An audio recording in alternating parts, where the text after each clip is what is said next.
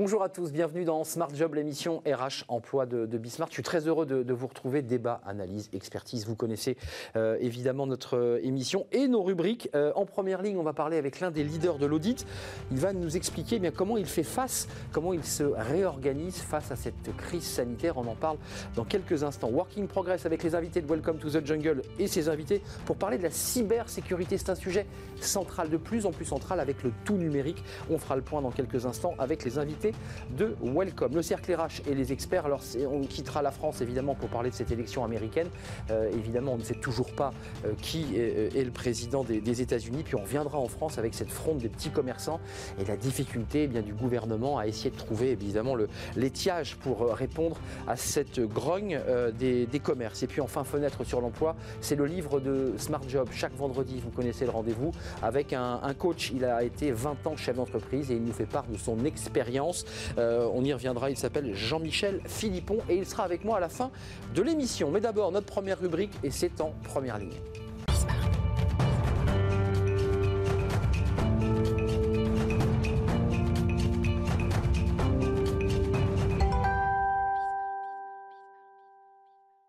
Première ligne, tous ceux qui sont en première ligne. Ils sont nombreux, chefs d'entreprise, DRH, cabinets, coach. Euh, on parle aujourd'hui avec Mathilde Lecause euh, d'un cabinet d'audit qui est en première ligne. Mathilde, vous êtes directrice développement des talents et innovation RH euh, au sein du cabinet Mazar, qui est un cabinet qui fait partie des, Big Five, comme cabinet d'audit, évidemment. D'abord, commençons par une, une bonne nouvelle, parce que vous vous êtes réorganisé, on va en parler, mais Mazar va recruter, recrute 700 postes Là, il y a 700 postes ouverts. Oui, tout à fait. Racontez-moi. Eh bien, en fait, on a la chance de pouvoir continuer à recruter, notamment beaucoup de jeunes diplômés euh, qui vont nous rejoindre, soit en tant que stagiaires ou, euh, ou en CDI, euh, pour mener nos, nos missions de commissariat au compte, principalement, mais aussi des activités de conseil. donc, on a différentes lignes de métier. Et c'est vrai que bah, on, on prépare l'avenir. Pour nous, c'est très important de, commencer, de, de se projeter après la crise et du coup recruter ces jeunes diplômés qui seront euh, bah, nos, collaborateurs demain, c'était très important pour nous de le faire. Un mot, parce que talent, innovation RH, c'est-à-dire que vous êtes vraiment en première ligne sur des recrutements euh, onboarding euh, en, visio, en virtuel. C'est comme ça que vous faites là, vous n'avez pas le choix. Mmh. Alors, on avait la chance déjà. On en a beaucoup parlé ici sur ce plateau. on avait la chance déjà d'avoir mené une grosse transformation digitale. Donc, des exemples, des outils de Pulse, des intranets RSE, de, de l'onboarding digital, la signature électronique, offre fort électronique. Donc, ce qui nous a permis de mener toutes nos actions RH, euh, euh, je dirais même pendant ce, premier confinement et encore aujourd'hui. Après, effectivement, tous les process de recrutement, il a fallu les adapter. Ah oui. Euh, donc, capsule de coaching pour nos candidats, session collective virtuelle de fête. Tout est virtuel. Hein. Malheureusement, oui. mais je pense qu'aujourd'hui, on a des fabuleux outils à notre disposition pour quand même faire des choses sympas, collectives, interactives et, et différenciantes. Pour le dire très concrètement, c'est-à-dire que les candidats, ceux que vous avez recrutés, il y, a évidemment déjà des, des, mm. recrutés qui attendent, de, ils ne pourront pas traverser l'esplanade de la Défense, parce que je précise à ceux qui nous regardent que vous êtes basé à la Défense, et que la Défense est devenue un énorme désert. Auparavant, ce sont des dizaines de milliers de salariés, de cadres, d'auditeurs, de banquiers. C'est vide. Donc ils sont chez eux, euh, et ils commencent à travailler à distance, pour le dire simplement. Alors oui, alors il se. C'est pas simple quand non, c'est pas simple. C'est un, c'est d'ailleurs la chose la plus compliquée. C'est le onboarding et la formation à nos métiers qui ah nécessitent des techniques bien particulières. Euh, donc on est aussi équipé avec des plateformes de formation euh, interactives. et puis on passe énormément de temps et on, je peux peut-être aussi partager quel est le dispositif managérial supplémentaire ah oui, bien sûr. Vous êtes obligé de d'adapter totalement. effectivement. Et par exemple, on a mis en place un système de de référents, donc de managers coach en parallèle des managers opérationnels qui ont un certain nombre de, jeunes collaborateurs euh, à suivre. Ils peuvent lui écrire, ils peuvent lui parler ah, Toutes les semaines, ah, ils s'appellent, ils se voient. Euh, on a ensuite des points avec euh, ces référents et le COMEX et la DRH pour suivre les préoccupations, les points de difficulté de nos jeunes collaborateurs. Parce qu'effectivement, on a aussi beaucoup de personnes parfois isolées et je pense que c'est très très important bah, d'abord de, prendre soin des collaborateurs. Oui, c'est des jeunes collaborateurs, ils sortent d'école, ils ont peut-être une première expérience, donc c'est des gens qui, ont moins de 30 ans pour la plupart. Euh, si vous recrutez, ça veut dire que vous essayez d'enjamber cette crise, euh, même si on ne sait pas quand est-ce qu'elle va s'arrêter, cette crise. C'est toute incertitude d'ailleurs de, cette crise sanitaire. Euh, qu'est-ce qu'ils vous disent, vos clients, là, aujourd'hui? Dans quel état d'esprit sont-ils? Bah, Je pense que, comme tout le monde, ils sont, ils sont inquiets, en tout cas pas sereins, euh, parce qu'en fait, on ne sait pas euh, quand est-ce qu'on va en sortir. Je pense que le premier confinement. Il n'y a pas de générique de fin, en fait, bah à ce film. Hein. Et je pense que le premier confinement, bon, on l'a tous vécu, c'était quand même psychologiquement très lourd, mais je pense qu'un peu naïvement, tout le monde s'est dit à la sortie, ça y est, ça va être différent, mais on va reprendre petit à petit euh, euh, une vie normale, entre guillemets. Et, c'est vrai que le deuxième confinement, là, on le voit psychologiquement et vraiment euh, bah, le, ras-le-bol. Quoi. Et donc, c'est vrai que même sur les sujets de télétravail, moi, je trouve que ce qu'on vit est quand même, on peut en voir. C'est une évolution pour vous, ça? voilà, Parce qu'il y a un débat en ce moment. Hein. Non, moi, je pense qu'il faut voir le, positif. Il y a des façons dont on va organiser le travail qui vont évoluer. Ça a été un déclencheur et ça, c'est très positif. Mm. Après, malheureusement, si on prend le télétravail, c'est pas fait dans des conditions aujourd'hui optimale de télétravail. Même aujourd'hui bah, Même aujourd'hui. On est enfermé chez soi cinq jours par semaine, on n'a hmm. pas le droit de sortir. C'est trop. Là, on est dans le, le ras-le-bol en fait, du télétravail. c'est trop plein du télétravail. En fait, pour vous, si j'entends bien, et c'est un peu l'avis de beaucoup de spécialistes, cinq jours, c'est pas jouable.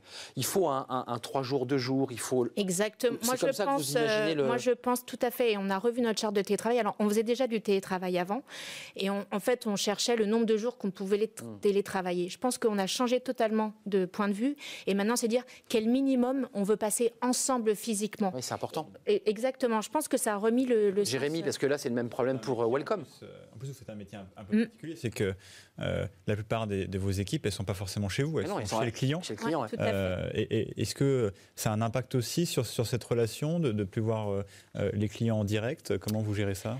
Alors euh, oui, euh, déjà c'est compliqué. Alors c'est exactement, euh, c'est compliqué. Alors il y a des choses qui se sont très bien faites, et puis on voit effectivement, et, je pense que le, lieu de travail, on le voit bien, est un outil pour atteindre ces objectifs. Et en fonction de ce qu'on a besoin de faire, eh ben, le distanciel fonctionne ou alors il est mieux d'être en physique, mmh. ou ça ne fonctionne pas. Et avec les clients, c'est pareil. On a dû s'adapter. Mmh. Maintenant, on sait qu'il y a des choses, on préfère être physiquement avec les clients quand il y a des sujets un peu plus particulier ou plus compliqué qu'il faut, euh, qu'il faut évoquer. Quand, euh, et en même temps, il y a un certain nombre de tâches qui arrivent très bien à se faire euh, à distance. Donc on apprend aussi. malheureusement, bah, les, conditions, nos conditions à nous sanitaires sont les mêmes aussi chez les clients, donc on s'adapte tous.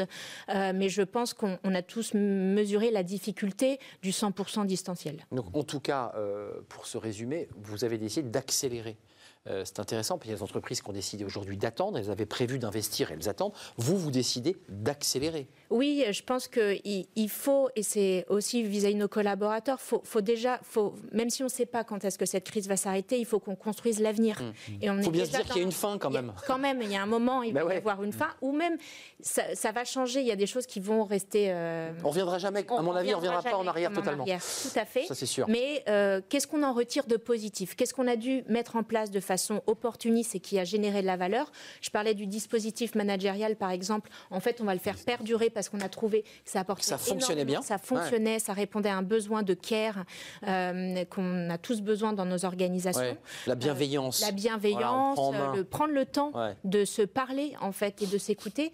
Et c'est vrai qu'on s'est aussi rendu compte que ce qui fait que les gens aiment venir travailler et sont engagés, eh ben, c'est tout euh, cette sociabilisation, non pas verticale opérationnelle, mais horizontale. C'est ça, c'est ça. Donc c'est ça qui est en train de muter. Merci Mathilde Lecos d'être venue nous éclairer sur euh, la stratégie de Mazar, sa relation avec ses clients, qui est évidemment, évidemment euh, percutée. Vous êtes la directrice développement des, talents, innovation RH au sein de cette cabinet d'audit Mazar. Merci, d'être venue nous rendre visite. Working Progress, c'est tout de suite avec les invités de Welcome to the Jungle avec Jérémy Cléda.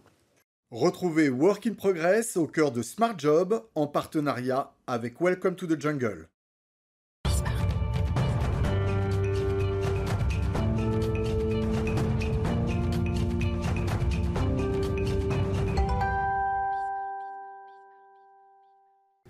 Working Progress, euh, comme chaque jour avec les invités de Welcome to the Jungle, to the Jungle. Vous je commence un petit peu à m'améliorer en, anglais. Jérémy Cléda est avec moi. Bonjour Jérémy, j'espère que vous allez bien. Ça va Arnaud? Vous êtes le, cofondateur de, cette euh, entreprise, Welcome to the Jungle, et vos invités. Alors euh, là, on parlait de, la visio, c'est-à-dire l'obligation pour eh bien, des cabinets d'audit de traiter des relations clients en visio on voit bien que le numérique a pris une place considérable. Euh, et évidemment, c'est l'élément positif. Et l'élément négatif, bah, c'est les risques d'intrusion, de vol de données. On appelle ça la cybersécurité. Et on en parle avec votre invité. Oui, exactement. On a l'impression que la cybersécurité, c'est un truc de film, euh, finalement. Et maintenant qu'on est tous en télétravail de chez nous, ayant accès à l'information de nos entreprises, avec un, je veux dire, un concept de sécurité plus ou moins variable euh, selon les gens, ça devient un sujet.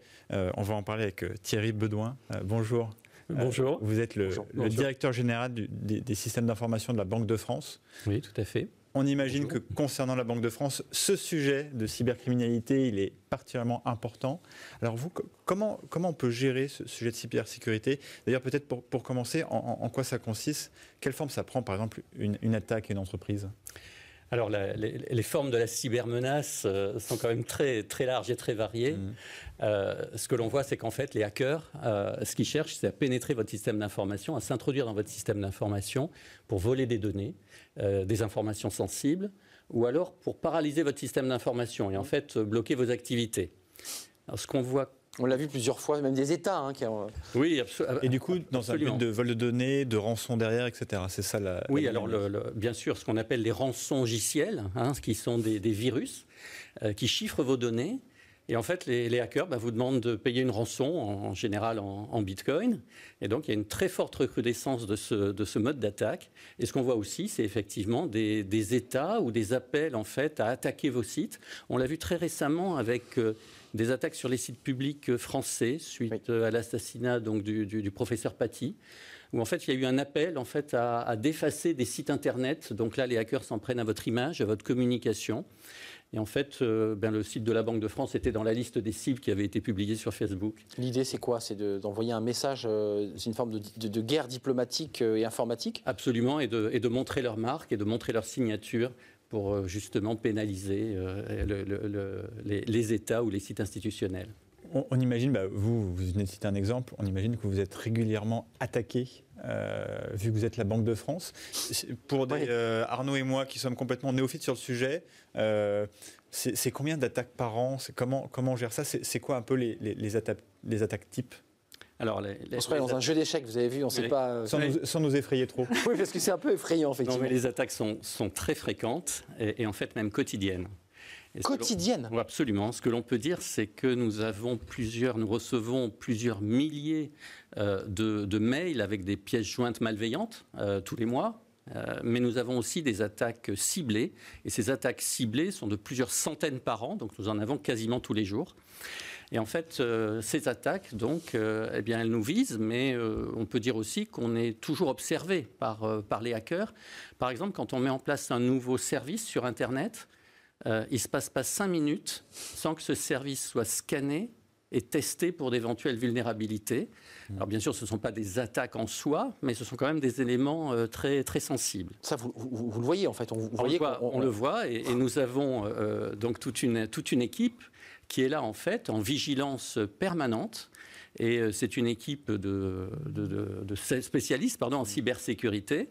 Euh, et ils sont là donc euh, bien pour protéger notre système d'information, protéger nos valeurs, nos informations, et puis aussi tous les échanges que l'on a donc avec nos partenaires, tous les acteurs économiques et puis les autres institutions.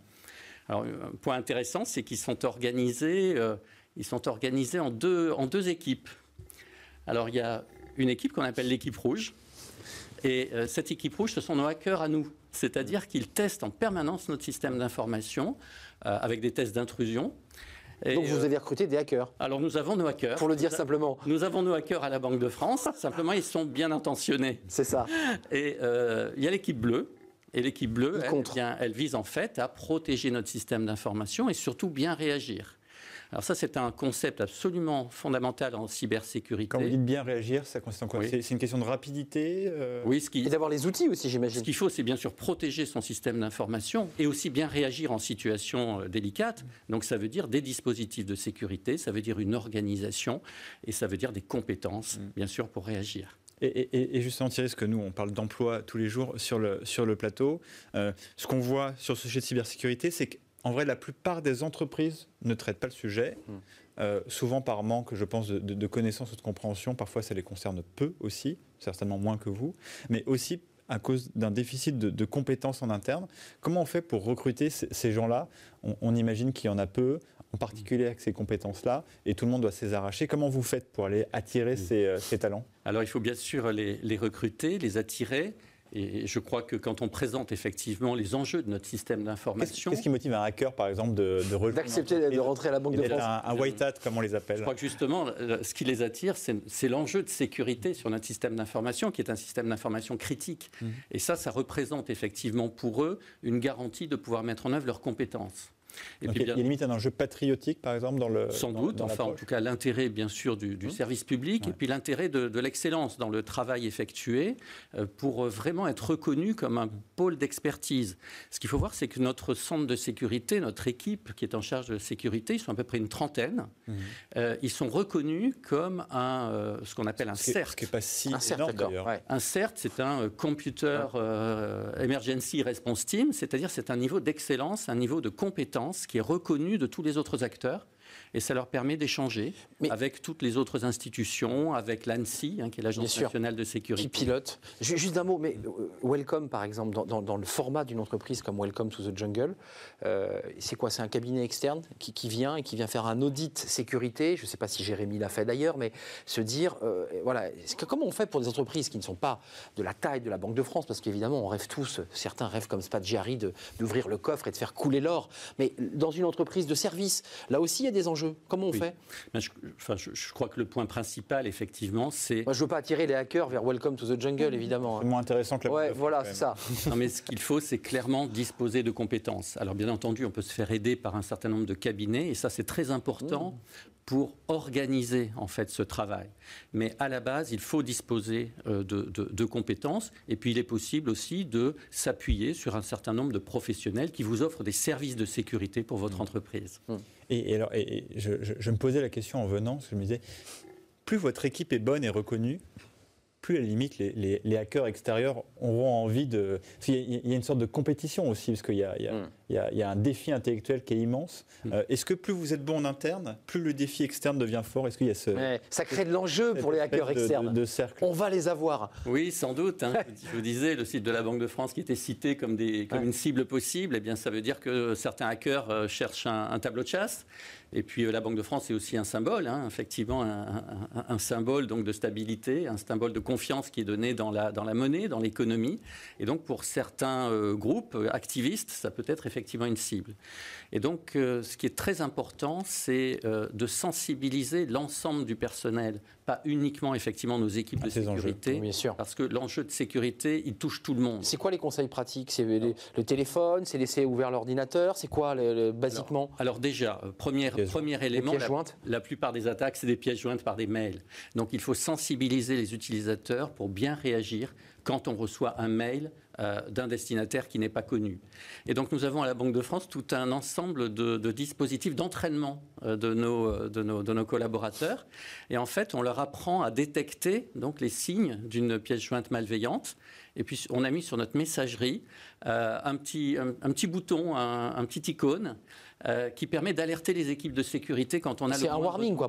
Oui. le, le, petit dessin, c'est un hérisson et en fait, chaque utilisateur a sur sa messagerie ce hérisson, mais à tout moment, il peut appuyer sur ce hérisson pour prévenir nos équipes de sécurité. Mmh, d'accord, donc c'est comme une, une vraie culture que vous, euh, que, l'on doit déployer. C'est vrai qu'on voit la, difficulté, la, plupart des gens n'ont pas idée, euh, bah, vous parlez de phishing, euh, on parlait récemment par exemple de, de, de piège au président, vous savez, quelqu'un de votre équipe comptable reçoit un mail en disant euh, il faut absolument virer un million d'euros pour un projet extrêmement confidentiel.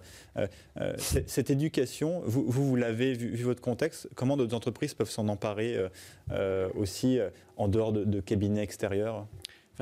Je crois que sur la, sécurité, la cybersécurité, il y a un certain nombre de bons principes à avoir et c'est vrai qu'il faut être accompagné. Mmh. Il faut être accompagné. C'est pas le cas chez tout le monde, hein. c'est une question de culture. C'est sans doute un premier conseil, il faut bien structurer son organisation. La riposte, hein, elle doit être avec un niveau de compétence élevé. Et ça, c'est clair, il faut pouvoir se faire accompagner sur ces sujets-là. Un, message peut-être sur euh, l'organisation de la sécurité dans le système d'information. Euh, auparavant, on considérait que la sécurité, c'était euh, qu'il fallait la bâtir comme un, comme un château fort avec un pont-levis hein, pour que personne ne rentre dans votre système d'information. Maintenant, avec l'avènement du télétravail, des accès à distance, l'ouverture sur extérieur, très ouvert, et la digitalisation qui, est, bien sûr quotidienne, eh bien, on ne peut plus concevoir la sécurité uniquement comme un château fort. Et donc, il faut intégrer la sécurité à l'intérieur du système d'information en profondeur. Et donc la sécurité, est-ce qu'on soit maintenant plutôt comme une sécurité, on va dire, euh, d'aéroport, avec euh, des zones qui ont chacune leur dispositif de sécurité, où chaque accès est vérifié mm. Eh bien, c'est ce que nous mettons en place euh, au sein de la Banque de France, et c'est aussi un conseil aux autres entreprises de bien structurer, organiser leur niveau de sécurité. Merci Thierry Bedouin. Vous êtes le directeur général du système d'information à la Banque de France. C'est un sujet énorme. On aurait pu parler de la Chine aussi et des grandes nations qui, elles aussi, s'organisent pour attaquer euh, la Banque de France et toutes les institutions. Mais vous reviendrez nous en, nous en parler, évidemment. C'est un autre euh, sujet. Merci d'être venu sur notre plateau, nous, nous éclairer. On poursuit euh, avec notre rubrique Travailler demain, toujours avec Jérémy Cléda et toujours sur la cybersécurité. C'est tout de suite.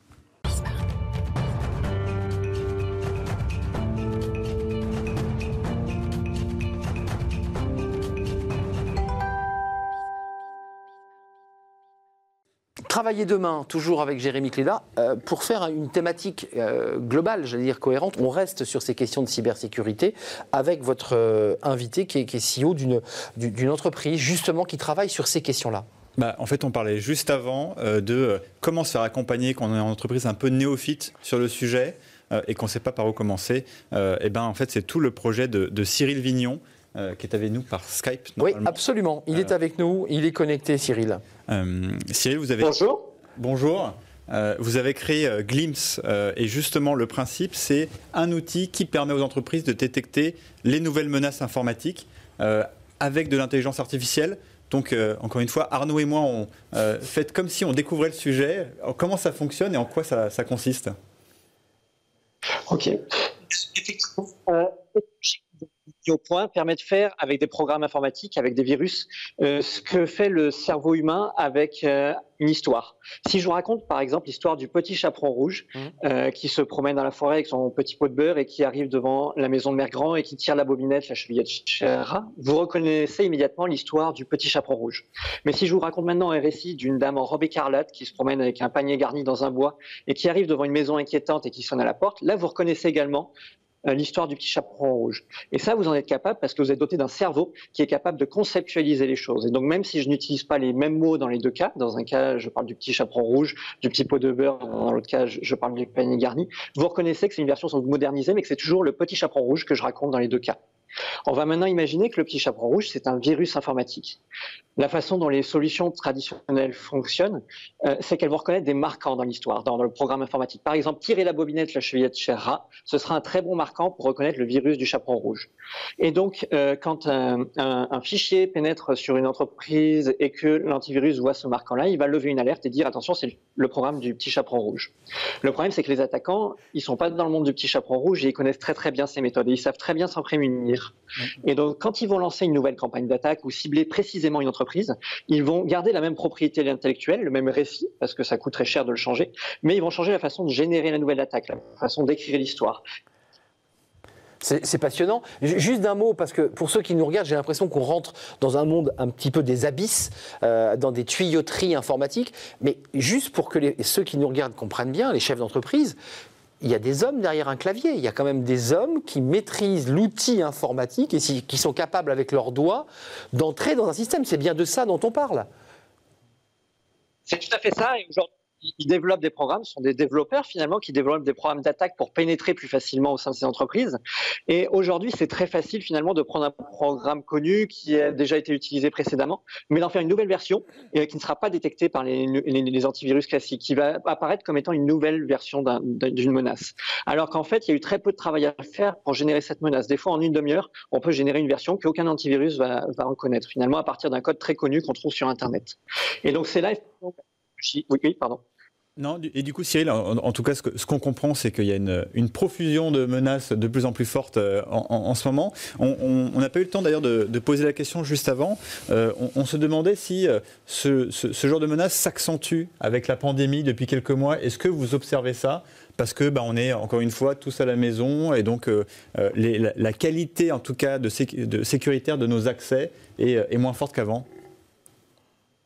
Effectivement, pu observer en, en 2020, euh, c'est qu'il y a une forte accentuation des menaces tout au long de l'année. Euh, à titre d'exemple, on parlait de rançon, logiciel précédemment. Euh, on, en recensait en janvier une vingtaine d'attaques.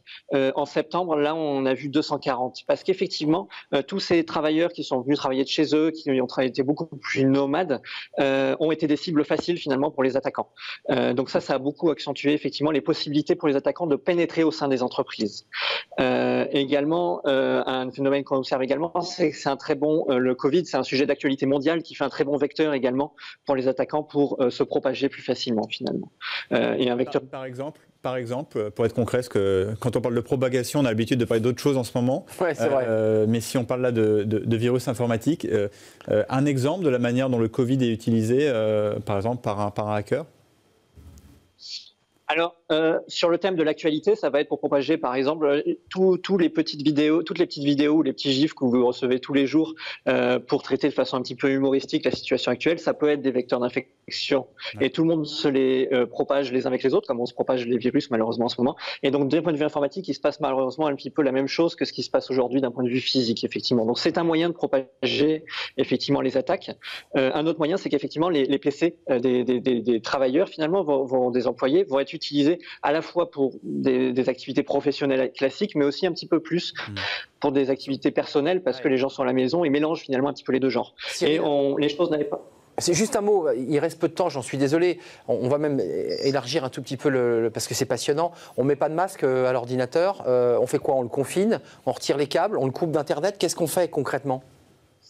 Alors effectivement, faut arrêter de penser à cette logique de château fort, effectivement, et penser euh, de plus en plus en termes de zéro trust. C'est-à-dire qu'il faut protéger tous les éléments et la menace peut venir finalement de l'intérieur. Il n'y a plus vraiment d'intérieur et extérieur dans, l'entreprise, euh, l'entreprise du futur et la façon dont elle, arrive. Et également bien prendre en compte tout ce qui est euh, système industriel, système de production, système connecté, qui avec la 5G vont être de plus en plus directement sur Internet et qui sont des cibles de choix aujourd'hui. Tout, équipement est finalement un ordinateur et petit une cible pour les attaquants. Ça peut être une tour, un ordinateur un, frigo, un routeur, tout cela maintenant devient des cibles finalement pour, pour les attaquants et c'est tout finalement un petit peu la même chose, ce sont tous des ordinateurs. On voit de plus en plus d'attaques qui partent. Allez, terminez, terminez. Terminez Cyril, je vous ai coupé en plein vol. On voit effectivement plus d'attaques qui paralysent les systèmes de production en plus de, de chiffrer les données. Euh, on a vu par exemple une entreprise australienne de fabrication de bière en mars qui a eu ses systèmes de, production complètement euh, paralysés, mmh. effectivement. Et, ça, c'est quelque chose qui va euh, arriver malheureusement de plus en plus fréquemment à l'avenir parce que c'est un très bon moyen pour des acteurs malveillants de, forcer les entreprises finalement à, verser de l'argent. Merci Cyril. Euh, la guerre bactériologique, la guerre des virus informatiques euh, qui peuvent mettre par terre une entreprise, c'est un sujet euh, à la fois abyssal et j'ai très envie qu'on continue à en reparler parce que ça, doit inquiéter évidemment tous les, les beaucoup beaucoup de chefs d'entreprise qui sont souvent bah, démunis. Merci Jérémy pour ce thème passionnant. Vous êtes resté avec nous Thierry Bedouin. Merci d'être resté avec nous. Puis je remercie Cyril de nous avoir éclairé sur ce sujet euh, à creuser. Hein. vraiment, euh, soyez vigilants. Euh, c'est la fin de Working Progress, mais on se retrouve évidemment la semaine prochaine pour de nouvelles aventures avec Jérémy Cléda et Mathieu Amaré, que je remercie. Tout de suite, c'est le cercle RH. Vous connaissez notre rendez-vous, c'est le, cercle des experts. On, va partir aux États-Unis parce qu'évidemment, il y, y, a cette Amérique coupée en deux, puis on va s'intéresser aux petits commerces qui, eux, bah, évidemment, sont dans une fronde, un bras de fer avec le gouvernement dans une situation économique tendue, euh, ben, pour eux, ils considèrent qu'il y a une forme de rupture de concurrence avec la grande surface qui, elles, sont ouvertes. Euh, on en parle dans quelques instants après cette courte pause. Restez avec nous.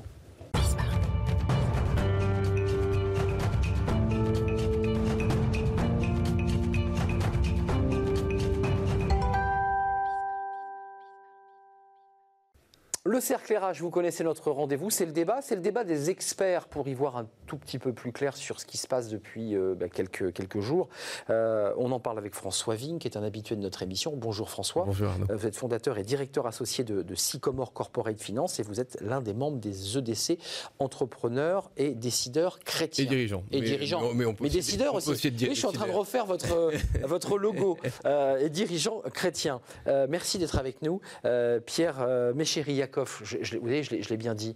Eh ben, c'est formidable. Vous êtes directeur du développement économique au sein de la Business Unit Territoire et Emploi de BPI Group. Et vous m'avez clairement dit, attention, c'est pas BPI France, c'est pas la banque euh, qui garantit les PGE, c'est bien ça? Ça, même si on les sollicite souvent. Vous les sollicitez, la BPI évidemment, mais c'est BPI Group et vous êtes très très très investi sur les revitalisations, les réindustrialisations dans certains secteurs, régions Occitanie et les Hauts-de-France évidemment, qui sont des, des régions industrielles. Exactement. On va en parler avec vous. Je ne sais pas si, euh, grâce à la magie de la technologie, nous avons Stéphane Lemarchand en, en visio. On n'a toujours pas Stéphane Lemarchand, mais on va l'avoir, Stéphane Lemarchand, parce qu'il est rédacteur en chef de Pour l'écho. Euh, D'abord, commençons par cette euh, déclaration, euh, parce que vous avez vu les États-Unis, alors ça vous concerne moins dans les revitalisations, mais je, me tourne vers François Vigne. Regardez ce qu'a dit Donald Trump. Tous les jours, évidemment, il prend la parole, parce qu'il considère qu'on lui vole son élection. Si vous comptez les votes légaux, dit-il, je gagne facilement. Si vous comptez les votes illégaux, ils peuvent essayer de nous voler l'élection. Euh, dans l'Arizona, si je ne m'abuse, François, il y a eu des, des tentatives d'incursion, d'intrusion. euh, là où on dépouille avec des hommes en armes, euh, des suprémacistes. Euh, vous qui êtes dans la finance, est-ce que vous êtes un peu dans un moment d'attente? Vos clients le sont. Il y a des inquiétudes. Est-ce que cette crispation aux États-Unis, elle a des incidences sur le marché? Pour l'instant, pas. enfin, Sur le marché européen, pour l'instant, pas vraiment. Euh, sur le marché américain, oui. Mais c'est ça, à chaque élection, objectivement, c'est pas simplement l'élection actuelle, c'est pas simplement les, je dirais là encore, euh, les quelques péripéties actuelles qui changent les choses. Mais il est clair que, globalement, les, les- les marchés étaient dans l'attente avant mardi. On voit qu'aujourd'hui, avec une probable élection du président Biden, euh, les marchés aujourd'hui se sont ressaisis. Et avec en plus un équilibre entre, globalement, au, au- au Congrès, entre républicains et Oui. démocrates, les gens pensent qu'il y aura une politique moyenne qui évitera de remettre en cause euh, les, les réductions, je dirais, d'impôts passés et qui permettra de trouver un point moyen. Donc aujourd'hui, les marchés sont finalement assez confiants. Mais on peut dire que tout, tout se passe globalement comme prévu parce que de toute façon, Trump avait annoncé qu'il conteste. qu'il C'est contesterait clair, on le savait. La seule chose qui n'était pas prévue, c'était l'importance du vote Trump. Finalement, dans cette élection, on avait sous-estimé le vote Trump, euh, qui est un vote solide, qui est un vote durable. Mais en dehors de ça, tout se passe à peu près comme prévu. La, la carte est intéressante parce que c'est la carte de 2016. Les pourtours, les grandes villes de l'Est et de l'Ouest, c'est bleu. C'est les démocrates. Et la middle class, le centre des États-Unis, l'Amérique profonde, c'est Trump. Et c'est un électorat planté, euh, ancré. Mais il faut pas oublier non plus qu'il y a quand même le vote républicain avec le vote démocrate et qu'en gros, ça s'équilibre. hein. C'est à peu près 50-50% de la Ils sont à- au coude à coude. Comme dans tous les pays du monde, il y a à peu près 50% de gens de droite, 50% de gens de gauche. Après, le droite et la gauche peuvent être différents selon les pays, mais on retrouve ça comme constante. Et moi, j'ai beaucoup de, de clients aux États-Unis. Il y en a qui sont républicains, il y en a qui sont démocrates et qui le sont de façon traditionnelle. Et même s'ils ne sont pas trumpistes, ils votent quand même républicains, même s'ils ne sont pas forcément en faveur du candidat euh, démocrate. Ouais. qui vote également pour eux. Ça fait partie des constantes. Il faut aussi l'admettre. Euh. Mais, mais après, il y a aussi, je pense, euh, aujourd'hui une vraie problématique, et on le voit bien, d'un vote protestataire qui, est- qui s'exprime au profit de Trump et qui est une menace pour toutes les démocraties. Et c'est pas simplement l'avertissement, il n'est pas simplement pour la, la démocratie américaine, il est aussi pour la démocratie française et toutes les démocraties. J'allais y venir, j'allais retraverser l'Atlantique parce qu'il y, a il y a quand même un débat qui est posé euh, aujourd'hui avec Marine Le Pen qui a immédiatement plébiscité le, le- le résultat de Donald Trump. Euh, évidemment, il faut y voir aussi cet électorat euh, frontiste, ancré, enraciné, euh, qui, comme vous le disiez, au-delà du nom euh, du candidat, vote pour le parti euh, frontiste. Et il y a quand même comme ça, il y a un parallèle à faire, c'est inté- intéressant. Mais il y a à la fois le vote euh, frontiste, et puis on a vu euh, ce sondage, je, je crois que c'était dans le Figaro, qui indiquait que 80% des électeurs aujourd'hui sont tentés par un vote contestataire, qu'il s'agisse, je dirais, d'un vote pour Marine Le Pen, d'un vote pour De gauche. l'extrême gauche, Exact. ou alors d'un vote blanc ou d'un vote euh, équivalent. Ouais. Et donc aujourd'hui, avoir 80% de l'électorat qui se reconnaît dans aucun des partis du gouvernement, comme on les appelle Ouais, traditionnellement, le vote c'est protestataire. c'est un vrai sujet. Hum, Et Le vote c'est un trumpiste sujet est un peu... euh, et qui, est alors, qui sera lié également avec euh, la révolte des commerçants qu'on peut voir aujourd'hui. Aujourd'hui, il y a une vraie contestation du système qui est une menace pour notre démocratie. Et donc je pense qu'il est urgent de revitaliser notre démocratie, de même que les centres-villes, euh, pour, pour permettre à nos pays d'a- d'avoir une vie démocratique et un avenir heureux. Ben, vous voyez, euh, Pierre euh, Méchir- euh, Méchiriakov, euh, grâce à François, on a une transition journalistique et je le remercie parce que j'allais justement euh, revenir sur ces commerces. Vous vous intéressez aux industries, euh, pas, au centre-ville en particulier, mais aux industries.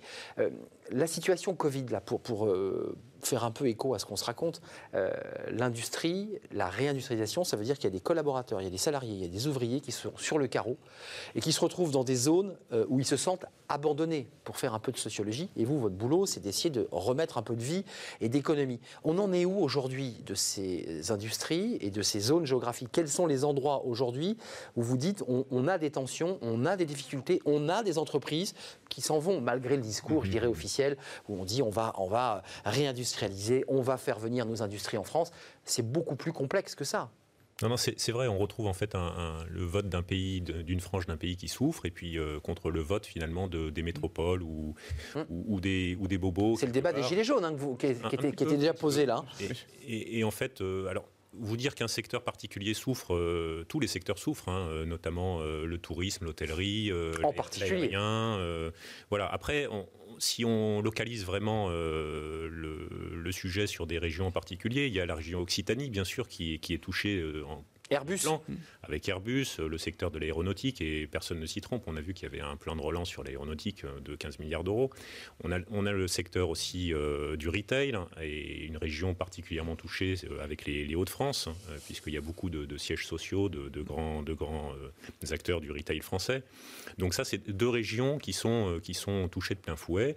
Euh, et qui traite euh, la chose de manière euh, différente parce que finalement en Occitanie c'est arrivé de façon impromptue. Mmh, très brutal. Personne ne pouvait dire il y a, il y a six mois encore que Airbus c'était le fleuron. ouais, Bien sûr. Oui. Voilà. Et, et, tous ceux qui travaillent pour Airbus parce qu'évidemment il y a toute une chaîne de. il y a des sous-traitances qu'on retrouve dans l'automobile aussi, en 1, en 2, en 3. Voilà, les pays de la Loire sont touchés aussi parce qu'on trouve beaucoup d'acteurs de l'aéronautique et de la sous-traitance notamment. Dans les Hauts-de-France, c'est un peu différent. Le retail, ça fait longtemps qu'on a un secteur en crise euh, avec l'émergence. Euh, alors, c'est pas du fait d'Amazon. Hein, là, il y a une polémique qui, qui, naît depuis quelques mois. Artificielle d'ailleurs, peut-être un peu, non? Artificielle, certainement. On, est sur une tendance de fond. le, le, commerce de. Le e-commerce est en plein boom.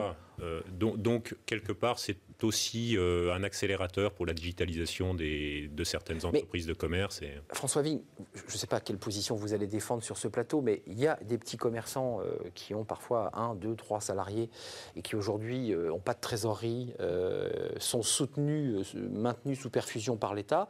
Puis vous avez des mastodontes de la vente en ligne, vous avez des énormes industries de la grande distribution qui, disons-le un peu calmement, tirent profit de cette situation quand même. Non? C'est comme ça que vous voyez les choses? Alors je pense que c'était le cas. J'ai l'impression quand même que les petits commerçants essayent de véritablement de, s'adapter. Et mmh. c'est souvent la défaut de, nos, hommes politiques de pas assez euh, comprendre comme les hommes, euh, comme les hommes et les femmes s'adaptent en fait. On s'aperçoit qu'entre le premier et le deuxième déconfinement, les gens ont adapté leur comportement, mmh. alors que nos dirigeants politiques font comme si c'était la même chose. En fait, les gens sont déjà en avance, je dirais, d'un train. Et, les hommes politiques sont en retard en la matière. Et les commerçants font tout pour essayer d'ouvrir en click and collect, de prendre les commandes par téléphone. Alors c'est un peu bancal, c'est boiteux, mais il n'empêche que ça leur permet de faire mieux. Pour autant, euh, nous nous trouvons que aujourd'hui la fermeture des petits commerces est une mesure inutile qui n'était pas efficace. On voit que d'autres pays réussissent mieux sanitairement, économiquement, comme l'Allemagne. Euh, et, et, les prévisions, à, la fois les prévisions pour 2020 ou pour les années suivantes, euh, communiquées hier par la, par la Commission européenne, confirment que la France aura fait beaucoup plus mal que l'Allemagne économiquement, également beaucoup plus mal sanitairement.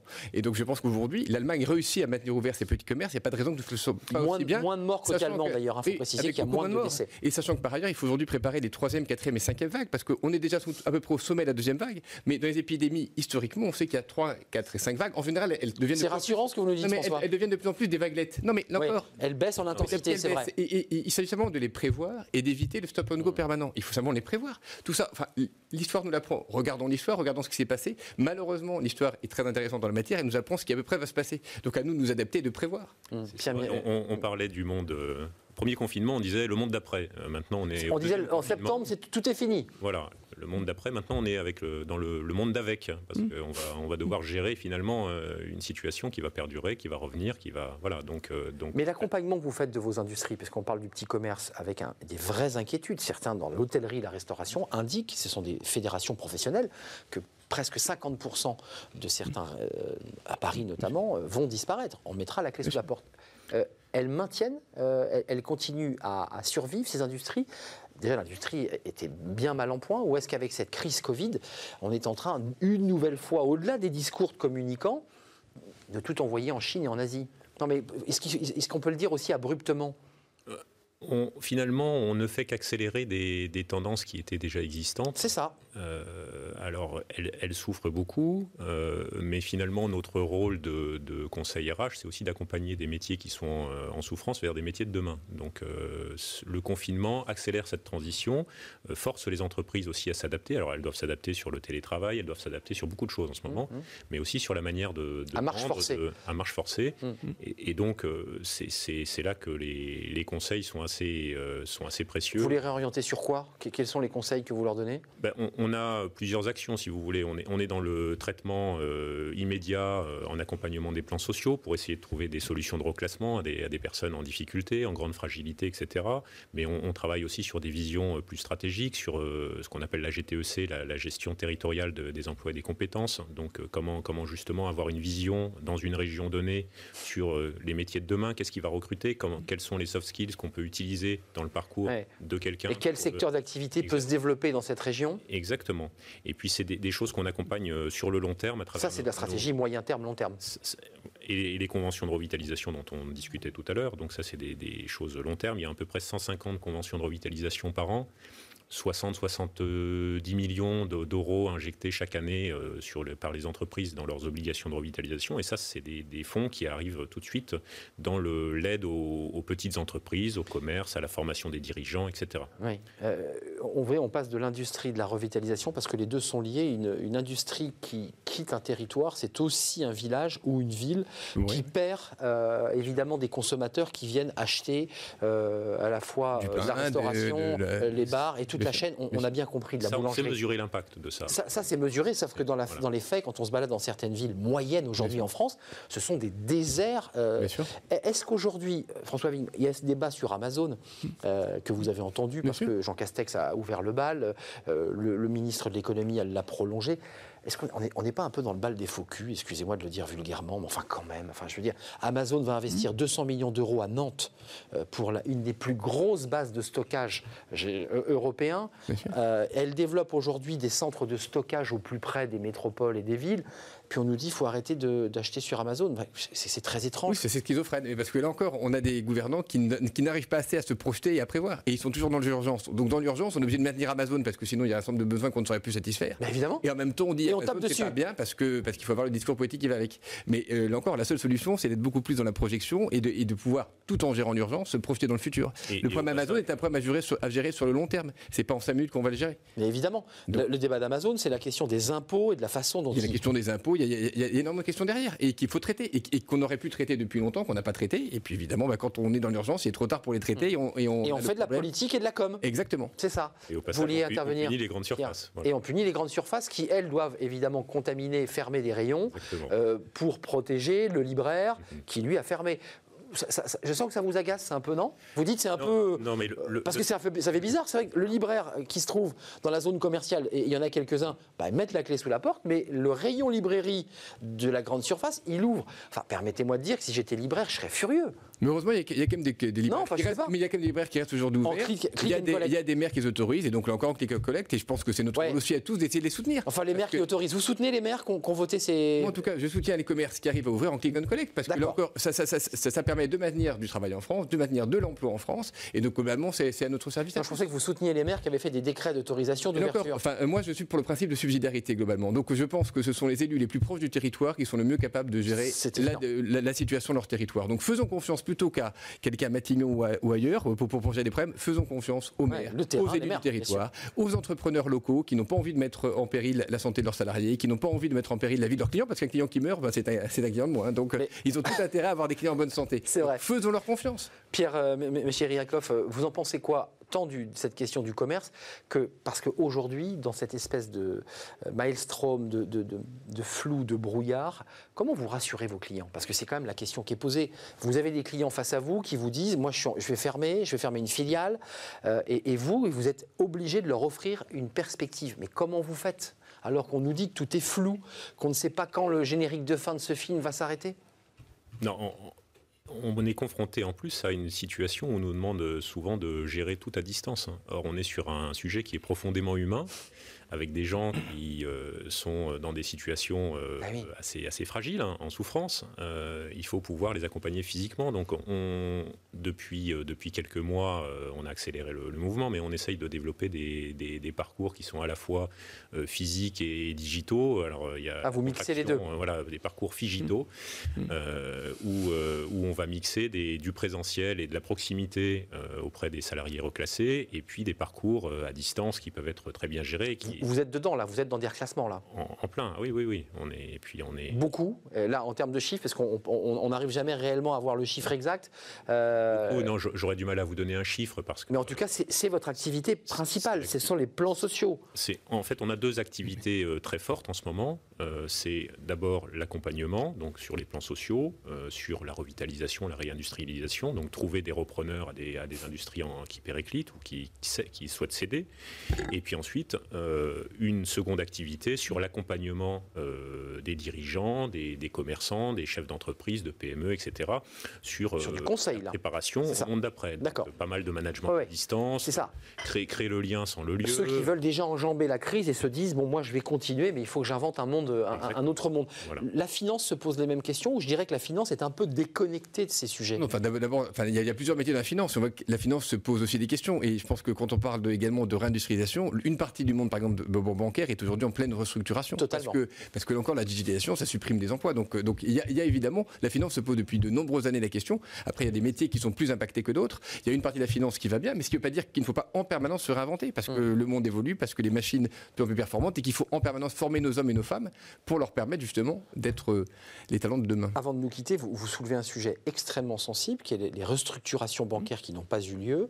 C'est une inquiétude parce qu'il y a un, un vivier de, de- de- de suremploi, de trop d'employés. Les banques n'ont pas encore, j'allais dire, ouvert le robinet. Elles- Elles, elles- conservent leurs le, collaborateurs. font, elles le font de plus en plus et on le voit bien qu'elles ont quand même fermé beaucoup d'agences et donc elles, le font. Mais elles le Donc, reclassent. Mais comme, comme elles avaient la chance de, de vivre pas trop mal, elles ont pour l'instant géré euh, cette C'est ça. transition sur la durée, ça va, ça va y avoir un phénomène, je dirais, d'accélération. Maintenant, je pense que nous devrions tous avoir conscience aussi, et sans vouloir défendre une profession, que la France a la grande chance d'avoir un système bancaire de grande qualité par rapport à d'autres États, ce qui est une chance. Ouais. Ce qui est une chance pour accompagner nos entreprises, c'est une chance pour financer notre économie. Et aujourd'hui, la France a tout intérêt à, avec des fonds propres, avec accélérer solidité. et, et à, mais à favoriser cette transformation et pour qu'elle se passe bien et pour que faire que l'industrie bancaire reste un fleuron de l'industrie française. C'est une industrie importante qui peut nous permettre, là encore, globalement, d'aller mieux que les autres. Et je pense qu'en la matière, le gouvernement n'en a pas assez conscience et ne met pas assez en avant l'importance stratégique du secteur bancaire pour l'ensemble de notre économie, Enfin, au service de l'économie. Ouais, elles ont joué le jeu, les banques, quand même, avec le PGE, Elles- avec Non, mais elles, ont, avec, euh, elles ont joué le jeu, mais on a souvent mis en avant le fait que c'était l'État qui contribuait, alors qu'en fait, l'État, pour l'instant, ne contribue quasiment rien au ouais, PGE. c'est important de l'entendre. ce sont On a les entendu banques- ce sont les BPI. banques- Ce sont Ouais. les banques qui financent. Et c'est les banques qui ont, qui ont validé les PGE. Et donc, et ce sont les banques qui prennent de la ressource, ça, euh, la ressource humaine, de la ressource, etc. Donc, et, mais elles jouent leur rôle, c'est normal. Ouais. Vous le confirmez avant de nous quitter que, que certaines banques commencent là un peu à lever le pied sur les PGE parce qu'elles n'ont pas de garantie sur les bilans. Elles sont quand même dans une incertitude et qu'elles hésitent maintenant à valider certains PGE. Mais- mais là- Il y a de l'inquiétude là. Les banques le se disent je ne peux pas prêter. euh, euh, C'est pas de prêter à des gens qui ne pourront pas rembourser. Donc il faut, enfin, euh, prêter de l'argent à quelqu'un qui ne peut pas rembourser, c'est de mettre cette personne à risque. Donc c'est pas de faire n'importe quoi. hum, hum. Avant de nous quitter, d'ailleurs, euh, j'ai lu que certains déjà envisagent même de mettre un coup d'éponge sur la dette en disant que bon, bah, c'est une dette à vie. Euh, voilà. Oui, mais ce qui créerait, une, ce qui crée une, une distorsion de concurrence importante. Ça veut dire que les gens qui auraient bénéficié de PGE seraient dans- auraient profité d'un avantage indu Tout à par fait. rapport aux autres. Ce qui pose un autre problème en termes de concurrence. Il faut jamais oublier aussi les autres. Parce qu'il peut y Ceux avoir qui n'ont pas souscrit au, au Ceux qui PGE. n'ont pas souscrit en faisant des efforts. Eh oui. C'est pour ça qu'il faut, il faut réfléchir de minutes euh, avant de, de- de partir dans de grandes déclarations aux conséquences euh, de tels actes. Euh, un, un mot pour conclure, parce que là, on, on a parlé de sujets qui, évidemment, ne suscitent pas l'optimisme et à l'espoir. Euh, le télétravail, il y a eu aussi un débat, puisqu'on parle des petits commerces. Il y a un grand débat, là, depuis quelques jours, avec des entreprises qui disent non, non, attendez, nous, ça va pas du tout. On demande aux salariés d'être rapatriés sur les sites. Euh, la ministre dit attention, moi, je vous ai dit, et c'est presque obligatoire, c'est cinq jours de télétravail. Qu'est-ce que vous en pensez de cette polémique? Alors, on a une situation sanitaire qui justifie effectivement les propos Cinq de jours. la ministre Elisabeth Borne sur euh, cinq jours euh, du, du présent, du distanciel à 100%. C'est ça. Ensuite, euh, l'expérience montre qu'on n'est on n'est plus tellement dans la réflexion est-ce qu'il faut être présent à 100% ou à distance à 100% parce que les entreprises ont une certaine pratique. Maintenant, on voit que en fait, on va arriver à un mix. Mmh. Enfin, l'assurance et la banque, là, j'ai vu qu'il y avait quand même des, des, reportages où le manager demande aux salariés de revenir. Hein. Oui, soit présent, sinon, bah, sinon, t'es viré. alors ça, c'est des, des, sujets de culture managériale, mais je vais reprendre. Il y a des métiers aussi, par exemple, quand tu es dans une salle de marché, c'est difficile de faire une salle de marché à distance pour des questions. Ça, c'est évident. C'est vrai, mais ça, c'est vrai. Prenez, Donc, après, prenez un, un, Generali, par exemple, ça fait, ça fait longtemps que Generali euh, a généralisé le, le télétravail mmh. et l'utilise à haute dose, euh, à deux ou trois jours. Euh, voilà, donc, donc les, les secteurs euh, tertiaires, de toute façon, sont très enclins à. Merci à vous. On aura pas entendu Stéphane Lemarchand, mais vous aurez eu un temps de parole euh, plus important. Merci à François Ving, qui est le fondateur, directeur associé de Sycomore Corporate Finance et membre des EDC, des entrepreneurs et dirigeants, et non pas décideurs chrétiens.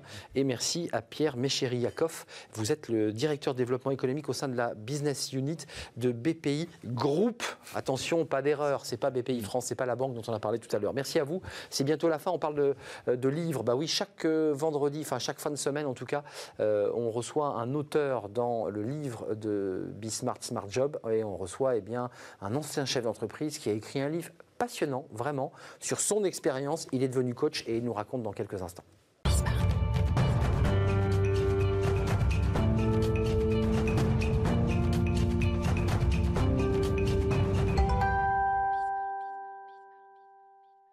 Voilà, avec nous, euh, eh bien, l'auteur de ce livre dont je vous ai parlé. J'espère que vous êtes connectés et que tout fonctionne bien, parce que Dieu sait si euh, les visios, bah, même pour euh, les journalistes, c'est compliqué. Le télétravail, ça va pas être simple pour les, les experts. désengagement au travail quand le baby-foot ne suffit pas. Édition Geneso. Jean-Michel Philippon, est-ce que vous nous entendez? Est-ce que vous êtes avec moi? Peut-être pas. en tout cas, ah, il, est, il, est, avec nous. C'est formidable. Comment allez-vous? Je, je vous entends, je ne vous vois pas, mais je vous entends. Oh, ne pas me voir n'est pas grave, le plus important est de m'entendre. Euh, d'abord, un petit mot avant de nous parler de ce livre. Euh, d'abord, pourquoi le titre? Tout simplement, euh, Désengagement au travail, quand le baby-foot ne suffit plus. Quand j'ai vu le titre de ce livre, j'ai été d'abord attiré. Je me suis dit, tiens, il, est en train de me dire que l'esprit Google, start-up, on est cool, on vient en vélo. C'est ça que vous avez voulu dire? Vous moquez un peu de ces start-up? Bah, Non, ça ça marche plus si vous voulez. Euh, ça, ça, en fait, le problème a été pris à l'envers. Euh, le baby foot, il a été plutôt instauré dans des entreprises où euh, les salariés étaient contents d'être ensemble et, donc voulaient rajouter un moment de, de convivialité et non pas l'inverse, si vous voulez.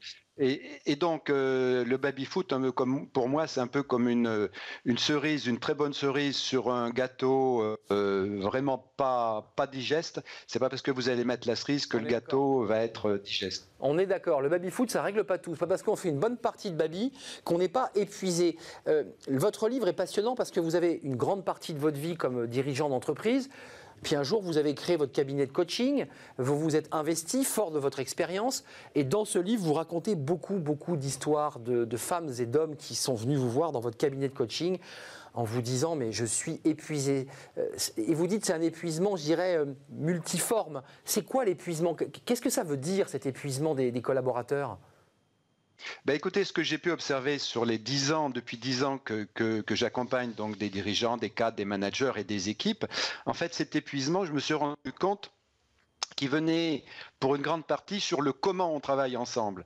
Et donc euh, euh, sur, la difficulté de ces processus euh, de plus en plus imposés et jamais choisis. Et qu'en définitive ce que je voyais en face c'était des hommes et des femmes qui auraient été en totale capacité de construire eux-mêmes leur propre processus pour être à la fois non seulement mieux dans leur travail mais aussi pour fournir un travail beaucoup plus efficient donc c'est ce que j'ai voulu euh, si vous voulez, partager dans mon, dans mon, dans mon livre euh, comme éléments fondamentaux euh, que j'ai pu relever de tous ces coachings, comme éléments fondamentaux de l'engagement et bien évidemment du désengagement au travail. Est-ce qu'il y a un particularisme, je dirais, de l'entrepreneuriat du dirigeant français qui se distinguerait de l'allemand ou de, l'américain.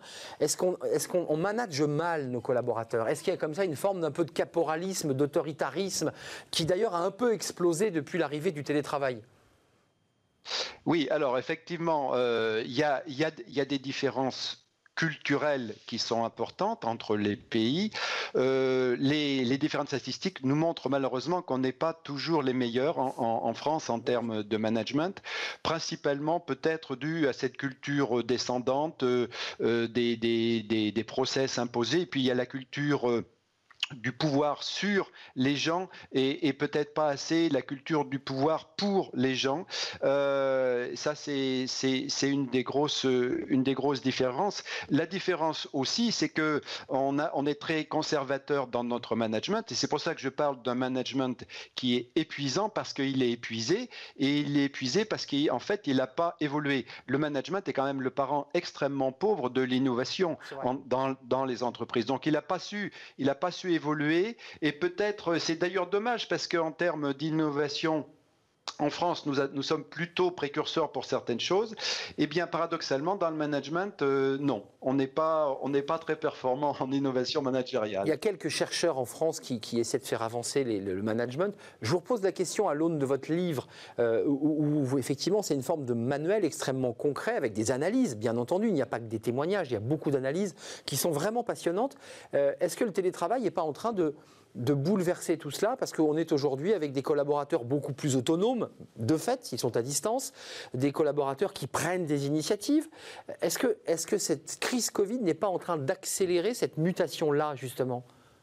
Ah bah, euh, Totalement, totalement, si vous voulez. Le management se voit euh, aujourd'hui extrêmement bousculé par un télétravail, mais un télétravail qui est arrivé dans l'urgence, un télétravail qui n'a pas été organisé, qui n'a pas été co-construit. Ce qu'il faut bien savoir, c'est que là, toutes les entreprises aujourd'hui fonctionnent dans cette urgence. Et ce qui est souhaitable, c'est d'espérer quand même que ce chaos euh, sanitaire, à un moment donné, s'arrête et qu'on puisse justement reconstruire une forme de management nouveau, tenant compte de, euh, cette forme alors de télétravail, euh, sûrement peut-être pas permanente, seulement peut-être hybride, mais, mais, qui va nécessiter une, une, refonte managériale. Et donc c'est pour ça que mon livre, si vous voulez, je le présente plutôt non pas comme un guide de bonnes pratiques, puisque les pratiques vont changer, mais un guide des bons repères pour construire des bonnes pratiques qui permettent justement euh, que les salariés ne soient pas désengagés. Parce que il faut bien se rendre compte que dans la nouvelle manière de travailler demain,